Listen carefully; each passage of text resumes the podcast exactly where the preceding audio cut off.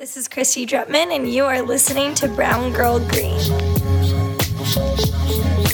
I interview environmental leaders and advocates about workplace and member diversity and inclusion and finding creative solutions to the climate crisis.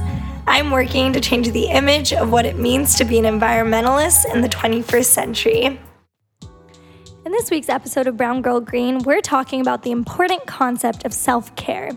And I'm not just talking about the self care that involves hyaluronic acid gel pads under your eyes or Epsom salt baths, because while that's all super nice and bougie, I want to talk about the concept of self care as a tool of survival, especially when it comes to the climate crisis. A lot of people don't think that mental health has anything to do with climate change, but that's where you're wrong. The climate crisis is going to continue challenging our mental and emotional resilience in ways that some of us don't even know yet. Recently, the World Health Organization actually released a report where they surveyed 101 countries highlighting climate related health risks connected to climate catastrophes, natural disasters happening around the world, and mental health was on that list. Additionally, some of the impacts that were related to these climate related disasters include risk of childhood diarrhea caused by a food supply potentially more vulnerable to pathogens, heat waves creating dangerous labor conditions for workers, and increased disease risk from chronic exposures to things like air pollution, for prolonged amounts of time later in life. Jumping back to mental health, in this report, they actually indicated that climate change could actually impact some of the mental health issues that people have, and they're indicated now as climate sensitive conditions. Out of the 101 countries surveyed for this report, only six countries emphasized that mental health was considered a public health risk related to climate disasters. Katie Hayes, a climate change and mental health researcher, recently published in the International Journal of Mental Health Systems that she believes that there needs to be a greater conversation around the connections between mental health and the climate crisis. She writes in the Journal of Environmental Research and Public Health Extreme weather events like flooding, hurricanes, and wildfires have been linked to depression, anxiety, PTSD, and suicidal ideation. Some diseases, such as vector borne diseases like West Nile virus and Lyme disease, may compound these mental health issues for people with pre existing mental health illness.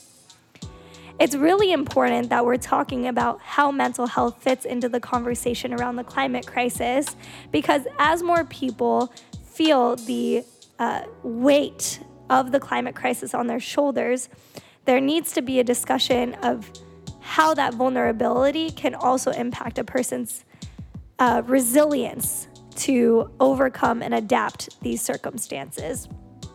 And also, uh, as we talk a lot in, in this show, I'm very much concerned specifically about Indigenous, Black, and Brown communities who are on the front lines of the climate crisis and are being impacted and will be hit first and worst who are being impacted and who will be hit who are being impacted and who will be hit first and worst by the climate crisis. I think that we need to talk about how brown and black people and indigenous we need to be talking about how Indigenous, Black, and Brown folks specifically are learning how to develop tools of self care and resilience in their communities and learning that they don't need to feel guilty for that. That in fact, by taking care of our mental health and taking care of our communities as they're dealing with uh, emotional distress from the environment as it continues to be affected by climate disasters, that we're actually holding space for that. We're not ignoring that. We're not sweeping it under the rug. We're actually staring it in the face and saying, "Hey, this is okay. We can we can hold each other in this." And I think it's interesting that if we're not talking about mental health as a public health related crisis, especially when it comes to climate change, we're not talking about the greater impacts that the climate crisis is going to have on society overall.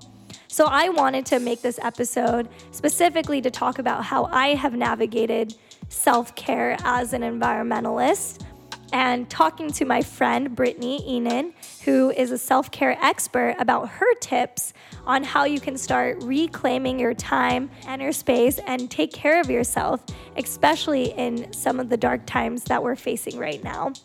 So I hope you enjoy this week's episode and hit that subscribe button while you're at it. Hi, everyone. This is another episode of Brown Girl Green. I am joined today with my friend Brittany. She literally has been like an angel that has come into my life in the past year, has literally given me hashtag real talk truths about how to not be complacent in my own self love and self care journey, how to take control, how to take ownership. And so we are going to be talking about how to be a brown girl queen and how to master self care or not master, that's no, you can never. You can never master it. Lifelong just journey start. of self care. Just starting yeah. a self care routine and how to feel supported if you haven't felt that way before. So, anyways, let's start off. We were already talking about some amazing stuff before this call even happened. The reason why I wanted to do a whole conversation about self care is because a lot of my friends and people who I work with seem to just like kind of not do a great job at it to say nicely. They just don't prioritize it and they're not taught to prioritize it. Right. And there's a lot of reasons for that, which we'll go into in a second. But I just felt like, you know, self care has been such a huge part of my life. Well, it's been a huge part of my life, especially in the past year and a half. I experienced a traumatic brain injury where I got a concussion because my dad accidentally slammed a car door in my head. Still love you, Dad. But, but also the patriarchy. but also, yeah, I like had to really slow down, like physically, like literally had to slow down and take the time to really understand who am I, what do, what are my needs, and to like not feel so bad about that. And I've realized, like, especially as like a young woman of color, that like that is such a huge challenge for me to like really like advocate for myself and what my needs are. And that in general, I've just spent my whole life not thinking that that was okay to like speak up for myself. So, yeah, so I just wanted to hand it over to you to just like lay down this stuff because I think people need like self care 101, why, why institutional oppression is just toxic and how we need to unlearn this stuff. Right. Yeah. So, hi, everyone. My name is Brittany Enan. I'm a recent graduate of UC Berkeley and a very passionate advocate for how self care is an important part of like endeavor. And so, like, I definitely resonate with a lot of what Kristy said. You know, we were both Cal students, and, you know, this institution is very toxic and it's a microcosm of you know the regular capitalist patriarchy that we are both actually entering into. So just got hired in san francisco and i'm just like oh okay great. Like new bureaucracy. I gotta figure it out. Like i'm still a black woman in america. Like yes. they can tell me any day. Like my degree will actually not protect me you know? And so i think like self-care college looks very different from like being in the nine to five like patriarchy I also went through a hard time at Cal. I wrote an article about it. Basically, low income first gen college student, had to support a family, do other, you know, marginalized people things. And it really took a toll on my holistic health, but especially my mental health. Um, and I experienced a really bad mental breakdown my junior year.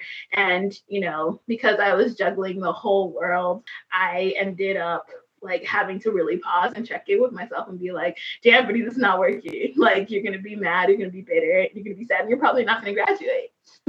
so I remember the first thing I resolved to do was sleep every night. You know, college students like sleep, and, and especially at a super competitive place like UC Berkeley, like, you know, it's almost as if if you take care of yourself, you're seen as inferior. Like, yes.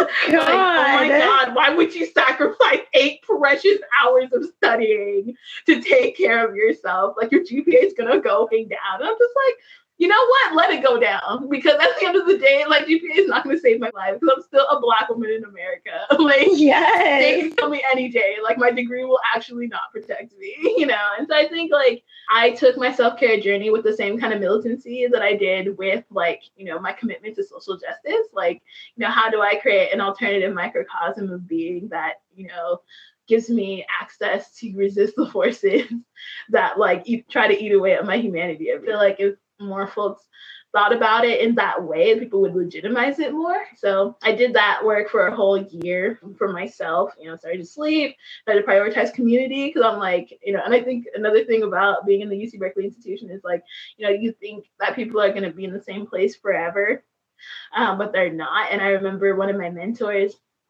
ended up going to Baltimore and like, you know, he was really cardinal for, you know, giving me access to resources to like help me support my family without like killing myself. And so like I was really saddened because, you know, I kept telling, oh, I'm gonna have lunch with you or we're gonna hang out or we're gonna have like fun or whatever. But then you know, he ended up leaving and it's like, oh wow, like I took your existence for granted, right? And like, and I can't live life thinking that like, you know, everyone's just gonna be there for me to pick up when it's convenient. So I was like, yeah, okay, I need to make sure to, you know, treasure everyone that I'm around and make time for community because it's good, right? And oftentimes being an authentic community with folks has given me access to, you know, community healing and community care, you know, that helps give me more resources to self care and like to support my dreams and all these other things. And so, as I was working through these two mindsets, I was like, it actually culminated into an opportunity at my old job to do a workshop on health and wellness. So, I'm a public health major, or I was a public health major. And so, health and wellness is something, you know, I've always been passionate about, but then I'm also was an African American studies minor. And so it's like, okay, health and wellness for marginalized people and black people. Yes. So, yeah. And so I'm oh, I'm always someone that's always reflecting on systems and really thinking about, okay, why is it that we exist the way that we do? And so I was asked to do or I volunteered to do the health and wellness presentation for my coworkers. And I was like, yeah, the capitalist patriarchy is not going to create environments where it's the self care, whatever. And, you know, we have to be able to advocate for that, you know, because that's all I really did. Like, I have to advocate for everything on this campus, but like, you know, yeah. like from extensions to, you know, getting um, accommodations to saying no to, you know, finding ways to, you know, give me the the room that I needed to be excellent, right? And I put all of that in the PowerPoint where it's like, this is really important, but you have to also understand this is our environment. And that if you don't know how to self care now in this really oppressive academic microcosm, like it's not like the world is going to change and encourage you to do that after you leave. So you're actually like investing in your well being in the future in the long term if you learn how to do it now.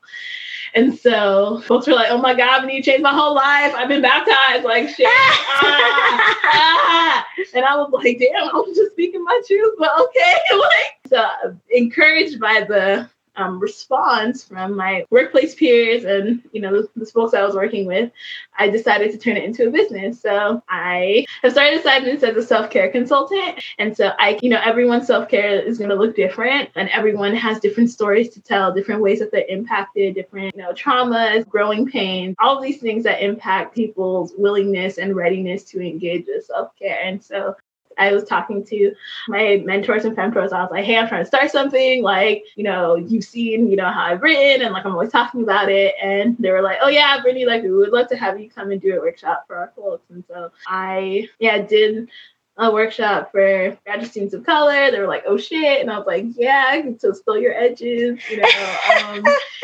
and yeah, it was it was really great. I've still used that original PowerPoint that I made for my coworkers as the basis for my business and just tweak it as necessary. And you know, the thing I also like about my business is that like, you know, right now I have a, an emphasis and focus on college students and college students of color especially. But you know, as I now learn how to navigate the regular capitalist patriarchy, like I'll be able to like expand and learn through my own engagements, you know, how to like meet people where they are and, you know, their own self-care growing pains in the regular capitalist patriarchy. And I think, you know, it's a very different world, like in regular bureaucracy and office and white collar kind of environments where people literally are disassociating, they're not being their authentic selves. It's like, oh, if I do, people use it against me. And I'm like, shit, that's so real. But also like it's not but it comes at a cost, right, to our emotional and spiritual health. Even I was doing onboarding, you know, for my job for the last few weeks. Like, I got TB test and all these other things. Make sure you ain't gonna die or whatever. and like, um, I went to go get my fingerprinting done, and you know, as usual, all the people of color are like, you know, in the like lesser kind of roles, like, you know, regular cogs of like, you know, maintaining the bureaucracy but not getting paid to like, you know, maintain the bureaucracy, whatever. Um, I love that you just like throw in these like side gems. I love it. Anyways, go on. I'm listening. I'm listening. It's great. I'm eating this up, by the way. This is a gift to me. this is a brown girl green gift of the day. I know, like we can talk about, but you know, the thing about it is, like, the person who I was talking to was impacted by those forces, but like keep it to the side. So like, she, you know, she was, you know, um, you know, putting my fingers on the fingerprinting pad, and like he was like, yeah, you know, yeah, I'm like someone like I've been working here for like you know hella forever. I'm like 57 years old, and I was like, but she looked a cool 35, and I was like, yes, yes, yes queen. You were. I thought you were my older sister, but you. Yes. Um, and she was like, Yeah, I've been working, but you know, I'm just so tired all the time. You know, like I would sooner sleep than eat. And in my head, I'm like, oh, this woman's depressed, you know, and how can we live in a world where, you know, a black woman can say that and not receive any help? Because mm-hmm. if it was a mm-hmm. Becky, we all know that someone would have called, you know, the nearest therapist in the area. Oh my God, Becky, that's so fucking sad. Here are some resources to help you get what you need.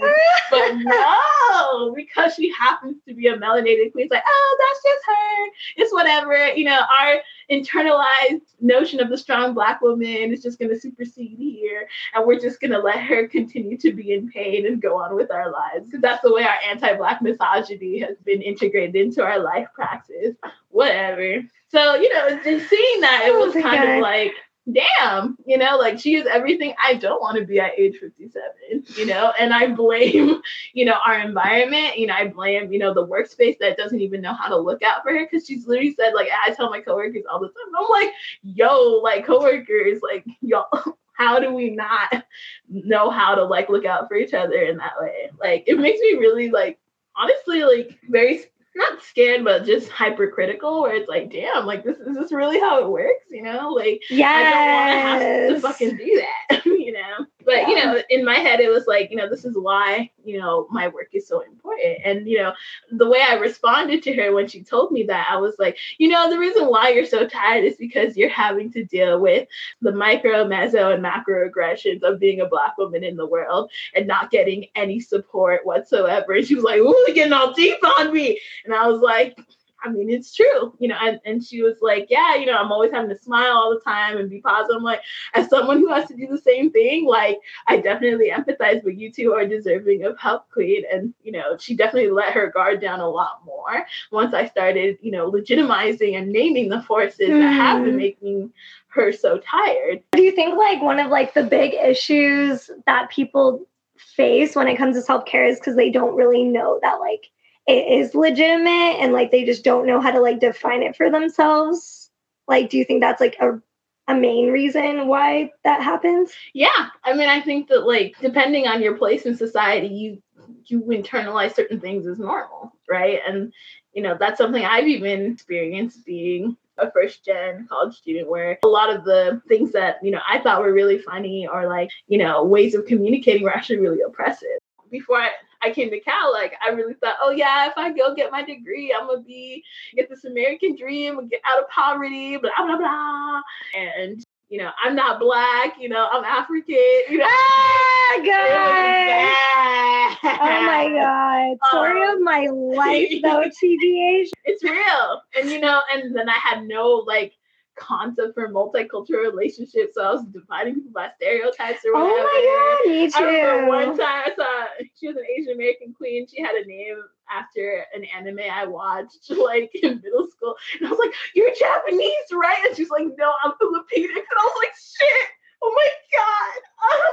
That is It hilarious. was bad. But all this what I'm saying is like, you know, before I when I saw the light. right, right. Where you saw the light right, of day. Right, right. Before I saw the light, right? Like I was navigating with the the current praxis of normal that I had, right? And so I think, you know, really naming and legitimizing the forces that, you know, that and really kind of giving people a way to like notice that force, right? Making the invisible visible. Right. She's probably been working for so long. She's just taken, you know, the oppressive forces that she has to work in like as normal. Right. And Oh, so yeah.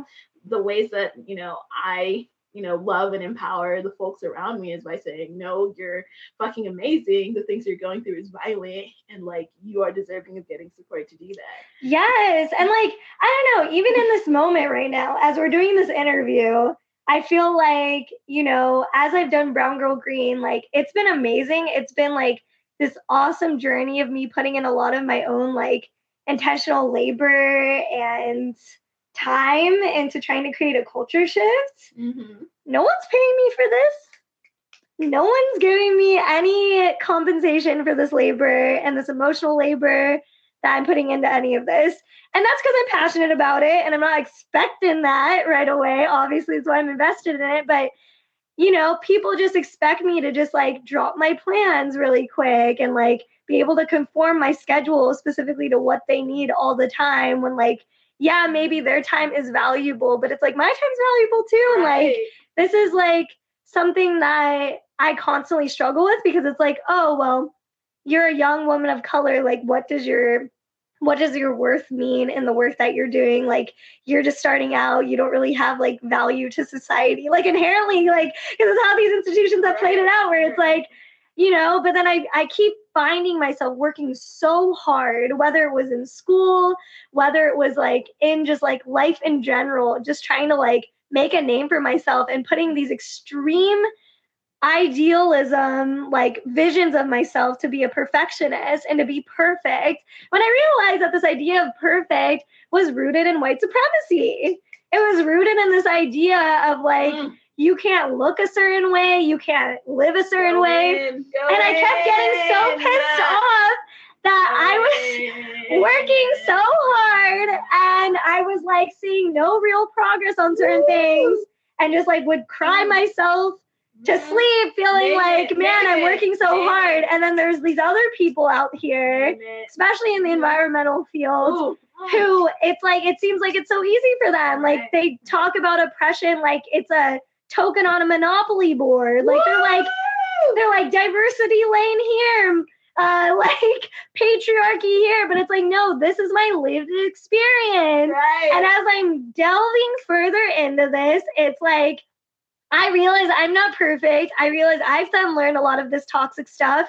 But guess what, people, especially people out there that identify as, you know, not coming from like marginalized identities, like you have a responsibility and access to resources. You have the responsibility to educate yourself and not expect women of color to teach you this stuff Without compensating. without compensating us. If you want me to give you a lesson on I have my consulting fees. yes, yes, like you need to be thinking about that. Like, okay, It's called reciprocity. yes, it reciprocity. together. It's called, you know, especially for black folks, reparations. Like Mhm. you need to, if you really want to be an ally, if you really care about these things, like you need to realize that it can't just be like, oh, I support you, I love you on the surface. Or I did it for the one time and now I'm an ally. yes, I, I, did did twenty dollars to the I went to the- fund. I went to the I'm women's march. I went to the women's No. march. It's done. Like no, That's not solidarity because people of color don't get to turn off our oppression. yeah. See? There's not an off switch on my melanin, unfortunately. Mm. Like there's been plenty of times where like unfortunately I really have wished like I could navigate the world as a white man. Oh yeah, no. All the time. I'm like, I it must be it must be so and nice. the unquestionable power. like the unquestionable power to like really make a change in our society. Like, wow, like how amazing.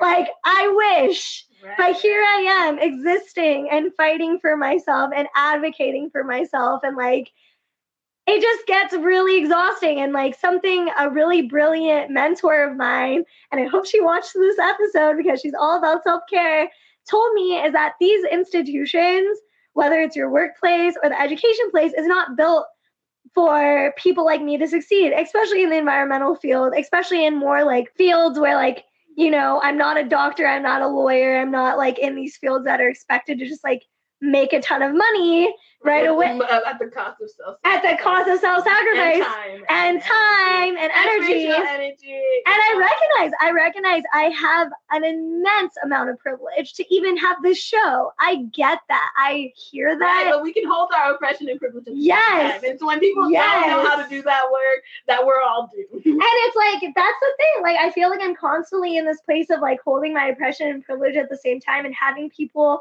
constantly invalidate my experiences and the work that I do and just be like, oh, you're not perfect. You're not this martyr. You're not this perfect person I put you on the pedestal for. And guess what? That's you again asserting oppressive systems. That's not so I have to practice self-care to help you unlearn the stuff you should already be working on unlearning. Right. This is like the angriest I've ever been on an episode of Brown Girl no, Brain. Usually I'm usually I'm hella cute like no, just like, the thing about it, the world needs to see women of color express our full range of emotions. All right, you're right.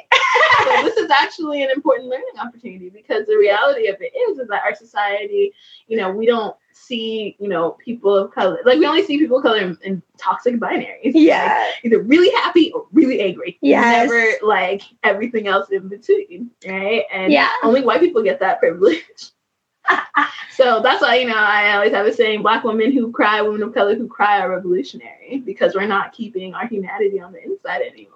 Right? Yes. We're showcasing to other women of color and other people of color that it is okay to like bear witness to the full spectrum of our emotions and still be valid. Yes. Right? And like what do you what do you do in the situation like when you're experiencing someone about like violating your boundaries? Like how do you just right. hold them accountable and like you know ex- even if it's as simple as like you know being like oh i know that you have these things back to back to back but i'm still going to be like you need to do this thing for me you need to be there for me in these ways right like yeah and you don't want to feel bad because you want to be this giver obviously because we're, socialized. we're socialized to be that way. So how do you how do you just be like no stop. Like this is what i need and like i'm not going to apologize for it. How do you do that? Right. I mean i think like every you know situation is different but i think that like for the most part it's just learning how to not like apologize for being needy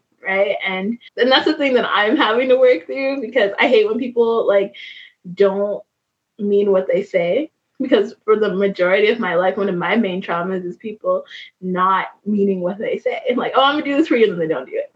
You know, and so it's it pushes a particular trauma point when people overcommit, when people don't, you know, take the time to recognize their limitations and be able to give me a legitimate yes or no like when trying to engage with me but yeah i think it just starts by calling that shit out like you know i even have to do that with some of my friends, you know, who are on their own kind of journey with, you know, learning how to set boundaries. Like last day of school, I was I was in poetry for the people this semester and I ran into a classmate. She was buying coffee and I really need to go to the restroom. And she's like, Oh, hey, do you want to walk the class together? And I was like, Oh yeah, I'm down. But if y'all can wait for me, you know, I'm just gonna go to the restroom and then I'll come back.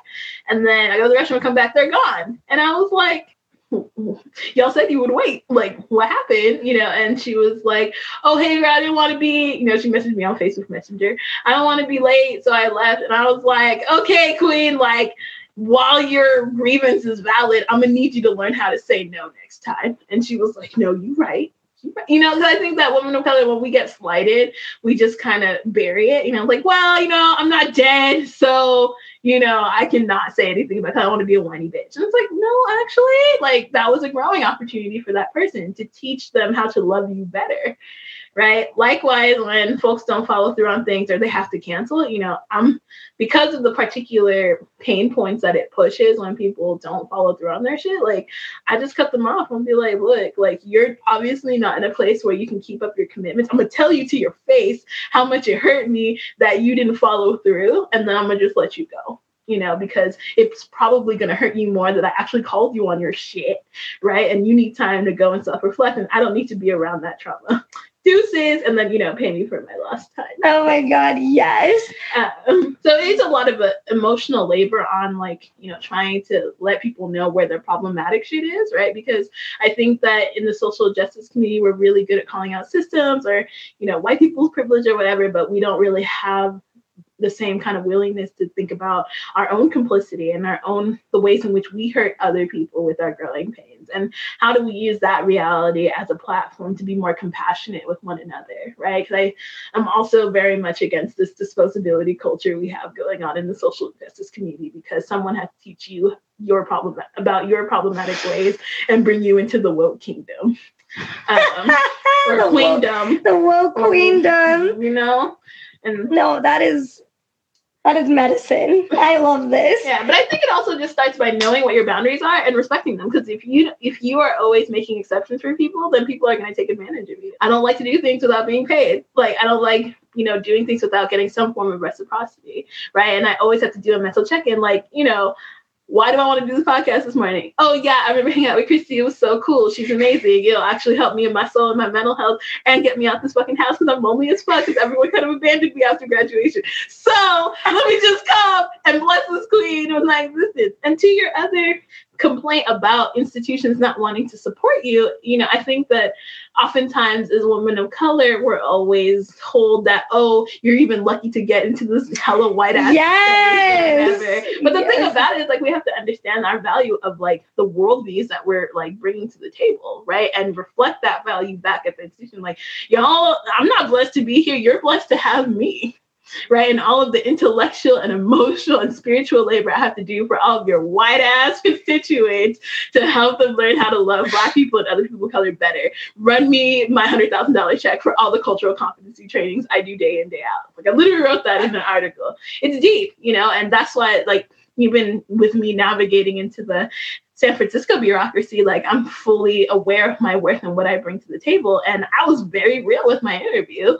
And if they didn't want me in the space, they wouldn't have given me the job. Right. So I think it's also knowing your magic, understanding that you are a blessing to the world because we are accept like unfor- the unfortunate exception, right? Like we are the ones who the systems didn't crush, right? And so like you know, own your power and really teach these people about themselves, right? Even if they don't like it, we got nothing to lose right now. We don't. So, yes. Yeah. So, where can people find your website, your business, how they can stay in touch with you? I think this is going to start a series of self-care talks featuring this queen because I need to bring her back. I we unfortunately are running out of time today. Yeah. But you know, I, I want you all to stay in touch with her. So I'll pass it off to you to share your deets. Yeah. So I'm on Twitter. I'm at Nerd Queen, N E R D Q W E E N. But I also have a website. It's bit.ly, B-I-T dot L-Y slash self-care consult like all together you can check out my website you know i can do individual consulting i can do workshops i also do anti-oppression workshops because my thing is if i can get privileged people to be less oppressive to marginalized people, it will actually impact their health in the long term. So I do that too. I'm also a masterful writer. So if you need me to like bless your essays or whatever, or write your bios, like I can do that too. I also think that like helping people survive in systems is also a form of self-care Mm. right because the reality of it is is that we are in a capitalist society and so if there's any way that i can help you you know meet the minimum requirements of your survival i'm down and i can do that through writing Yes, That's amazing. Well, share it with your friends, share it with your family because people need to know about self care. The light is shining down on this queen. literally Literally, this. So this is Brown Girl Green. I interview leaders and advocates about diversity and inclusion in the environmental field. Hope you catch me later for my next episode. And thank you for joining us this morning. Bye. You could have done so many things with this past hour of your life, but you chose to listen to me. Thank you for dedicating this time to listening to the Brown Girl Green podcast. I hope you smash that young subscribe button, tell your friends and family, and help me continue to save the planet one podcast and post at a time. Follow me at Brown Girl Green. Catch you on the flip.